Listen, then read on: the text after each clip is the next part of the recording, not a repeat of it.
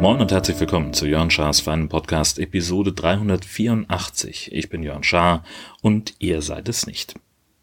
Ja, äh, heute melde ich mich äh, aus dem Ausweichquartier, aus dem Schlafzimmer, um genau zu sein, denn wir sind noch äh, mitten im, ja, im Jahreswechsel. Wir hatten äh, volles Haus, wir haben äh, elf Leute zu Besuch gehabt und unter anderem meine liebe Nichte, die jetzt gerade äh, mein Arbeitszimmer, Podcastzimmer okkupiert und da äh, gemütlichen Film guckt, soll sie machen.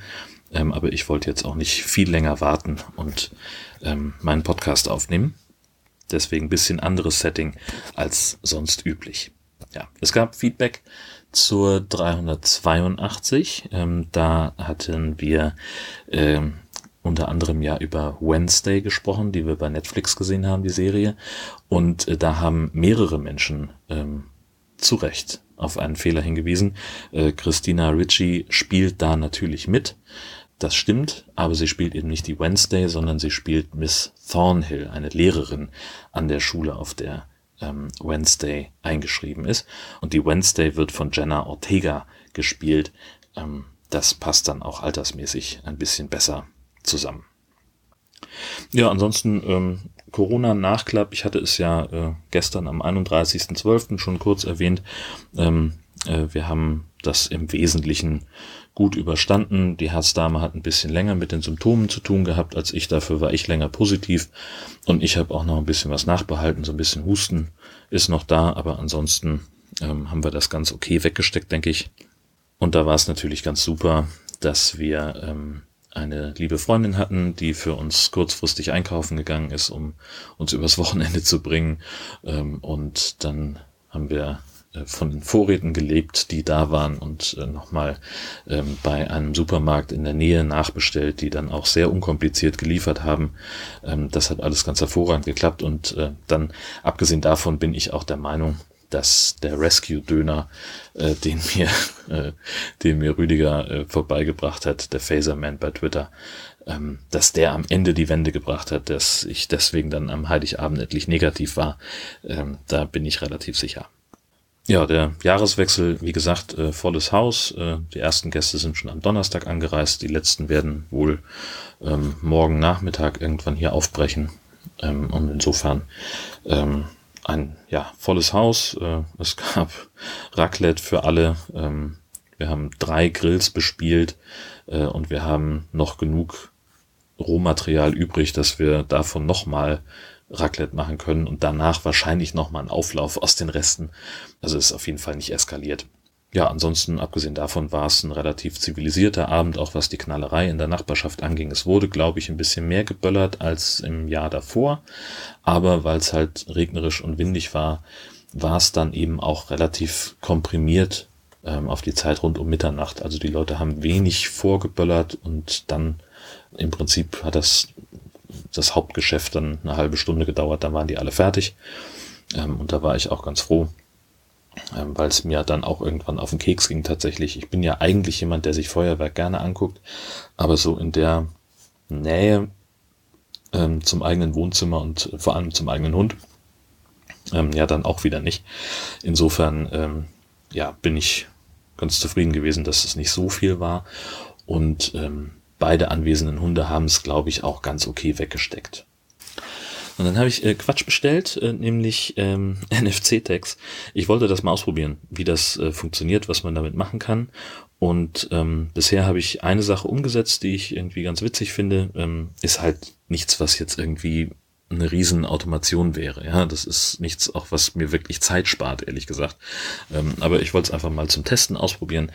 Ähm, und zwar ein paar Sachen per N F C-Tag steuern können. Ähm, Wir haben ja hier Philips Hue im Einsatz für sowas Ähnliches wie Smart Home. Und jetzt habe ich also eine, ja, noch nicht mal Routine, mit meinem Handy einen N F C-Tag scannen kann und dann geht im Arbeitszimmer das Licht an auf hellste Stufe und der Arbeits-, der Schreibtisch wird mit Strom versorgt. Oder halt andersrum. So, und das ist äh, insofern ja so ein bisschen so ein Hack, äh, das geht halt nicht so ohne weiteres. Ähm, man kann, es gibt da aber so eine App, die heißt äh, Use, U N F C Switch, habe ich in den Shownotes verlinkt, könnt ihr euch angucken. Ähm, die ist sehr, sehr simpel gehalten. Äh, man äh, verbindet dann im Prinzip sein Handy nochmal mit der mit der Bridge von Philips Hue und dann kann man sofort in der App äh, sehen, welche Lampen und und sonstigen Geräte es gibt und kann die äh, dann für den jeweiligen Tag, den man beschreiben möchte, mit Aktionen versehen. Und in diesem Fall habe ich halt gesagt, ähm, die Lampe soll angehen, Switch on-off, also man kann entweder sagen, die soll angehen oder die soll ausgehen oder die soll den jeweiligen Zustand wechseln, den sie hat. Und dann sind da noch zwei Smart Plugs dabei, das sind Steckdosen, die zu Philips Hue gehören. Kann man sicherlich auch andere nehmen, die irgendwie über Zigbee funktionieren und dann günstiger wären, aber die waren jetzt halt greifbar und in der Nähe.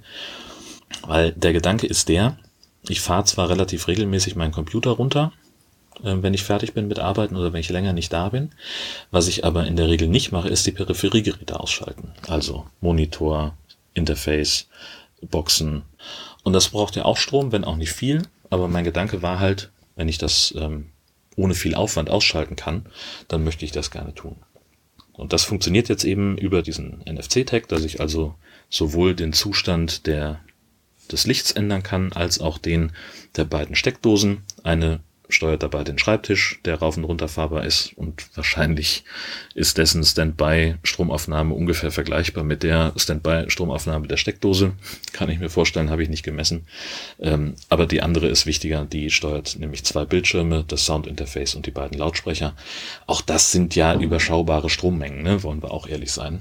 Aber ähm, jedes Watt, was man einsparen kann, zählt ja bekanntlich.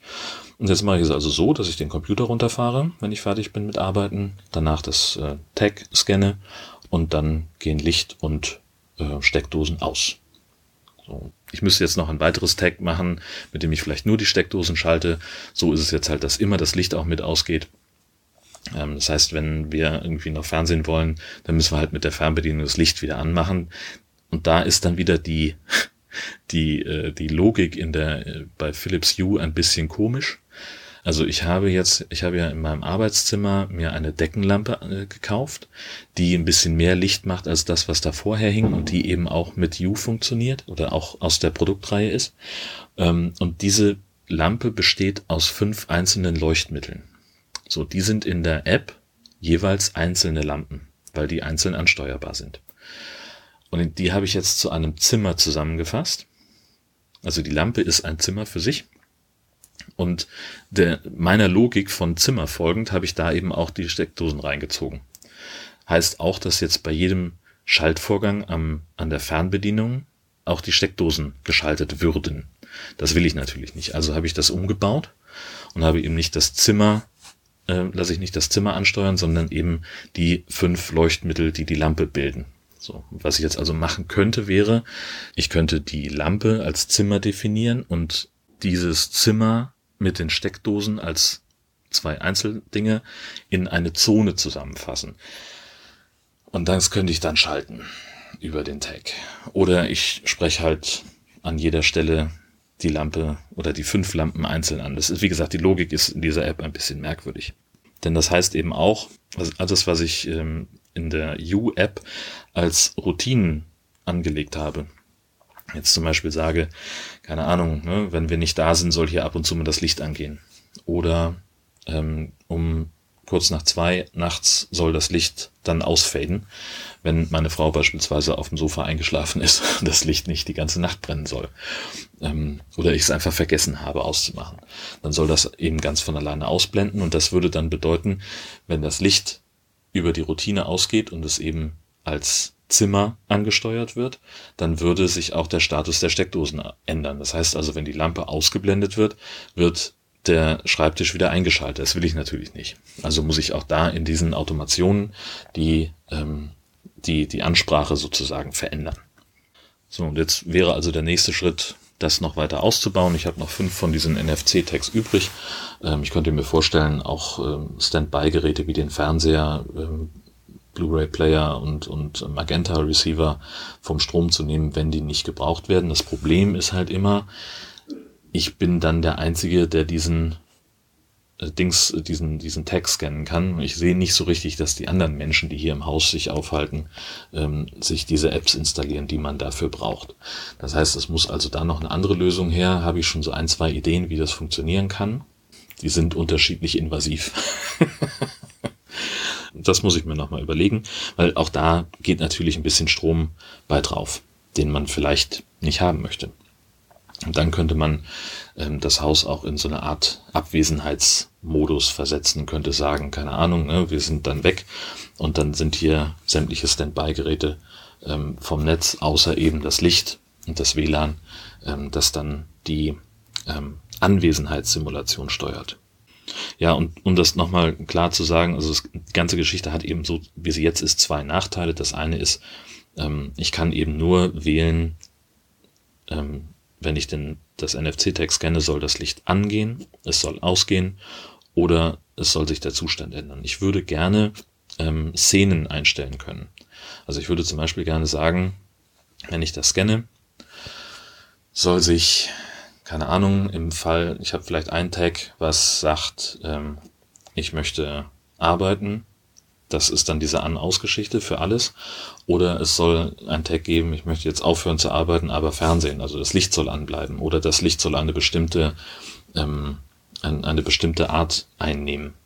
Ja, ein bisschen runterdimmen fürs Fernsehen zum Beispiel, könnte ich mir vorstellen. Oder das Licht soll anbleiben, aber der, der Schreibtisch soll ausgehen. Das würde ich gerne einstellen können, das funktioniert nicht. Und was eben auch ist, was ich auch gerne hätte, dass die, also es ist ja jetzt nur auf, auf das beschränkt, was ich mit Philips Hue mache. Ähm, andere Smart Home Komponenten habe ich auch noch nicht, ähm, noch nicht im Einsatz. Ich habe ein paar schaltbare Steckdosen von Fritz, die sind aber im Keller. Die spielen dabei keine so richtige Rolle. Das sind Sachen, ja, also wie gesagt, ich möchte da gerne ein bisschen mich reinfuchsen und je mehr ich mich reinfuchse, desto mehr merke ich, das wird teuer. ähm, nein, also man kann dann irgendwie noch verschiedene andere Geräte haben. Äh, ne? Also das nächste wäre ja dann ein Heizkörperthermostat zum Beispiel, ähm, das sagt, okay, wenn ich jetzt hier im Raum bin und sämtliche Geräte sind an, dann darf die Heizung irgendwie zwei, drei Grad kühler werden, ähm, damit man nicht so schläfrig wird oder sonst irgendwas oder solche Geschichten. Das könnte ich mir zum Beispiel vorstellen. Aber je mehr ich mich da äh, dran gebe, dass, also je mehr ich versuche rauszufinden, wie das funktioniert, desto mehr falle ich da wieder mal in so ein Rabbit Hole, in so ein Kaninchenbau. Ähm, und ich merke, also alles das, was ich gerade spannend finde, was ich gerne umsetzen würde, erfordert ein bisschen Hirnschmalz und streng genommen eigentlich auch ein eigenes Haus. Das ist halt in so einer, ja, sagen wir es mal, Mietwohnung, ähm, ist das ja hier nicht im, im eigentlichen Sinn, ähm, Ähm, da ist man doch ein bisschen eingeschränkt, sagen wir es mal ganz vorsichtig. Ähm, ja, aber ähm, es gibt da irgendwie eine coole Lösung, die heißt Home Assistant, das ist Open Source, das ist, ähm, ähm, da ist, steht die Privatsphäre sehr im Vordergrund, man ist also nicht irgendwie auf so eine Cloud-Lösung angewiesen und das ist etwas, das ich mir grundsätzlich mal angucken würde, aber das steht auch relativ weit hinten auf der To-Do-Liste, also ist eher was für das fünfte Quartal. Ja, und was seit heute, seit ersten Januar überall neu ist, ist mein neues Podcast-Projekt, das heißt Podjournal. Ähm, das ist so ein bisschen die Idee, mal ähm, ja so Neuigkeiten für die deutsche Indie-Podcast-Szene irgendwo zu sammeln. Das ist etwas, das so ein bisschen fehlt, habe ich den Eindruck. Also ich möchte gerne versuchen, ähm, eine Art Nachrichtenformat zu etablieren. Erstmal monatlich. Solange das eine One-Year-Show ist. Also es soll jetzt nicht darum gehen, dass ich irgendwie den Eindruck vermittle, ich hätte den Checker-Überblick über die gesamte deutsche Podcast-Szene. Das ist Quatsch, das kann man nicht. Das ist seit zehn Jahren vorbei, mindestens. Ähm, nee, aber halt so Sachen, die es Leuten wie mir, die hobbymäßig podcasten, die das aus Spaß, aus Leidenschaft machen, ähm, Sachen, die uns das Podcasting erleichtern. Keine Ahnung, das neueste Update von Podlove. Es gibt vielleicht einen neuen Hosting-Anbieter. Ähm, ich setze dabei auf Castopod als ähm, Software, die ich äh, für die Verwaltung der Inhalte benutze. Das ist auch relativ neu. Ähm, Neuigkeiten bei StudioLink, irgendwas, ein cooles Update für Ultraschall oder, oder, oder. Das sind alles Sachen, die da reinpassen. Gar nicht mal so unbedingt irgendwie eine Empfehlung von, hört euch doch mal den Podcast an, der hat mir gefallen. Das überlasse ich gerne anderen. Da, also dafür ist meine Sicht auch zu beschränkt, also das, was ich gerne hören möchte. Da sehe ich mich auch nicht, aber halt so in diesem, so ein bisschen nachrichtlich zusammenkehren, was ist denn neu, was war im vergangenen Monat los, was gibt's irgendwie an Sachen, die, die irgendwie spannend sind, ähm, das möchte ich jetzt mal versuchen. Ähm, ich habe heute die Nullnummer und zwei Episoden veröffentlicht, eine mit den Themen aus dem November und eine mit den Sachen, die im Dezember passiert sind.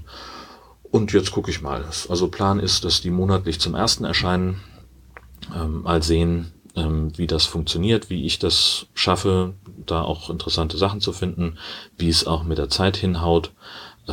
Das war jetzt in für diese ersten beiden Episoden, habe ich mir natürlich ein bisschen Zeit gelassen. Eigentlich sollten nur Nullnummer und eine Episode erscheinen. Und dann habe ich gemerkt, okay, ist aber genug Material, das reicht dann für zwei. Und vielleicht merke ich ja, dass sich das, dass sich das trägt, dass ich das weitermachen kann.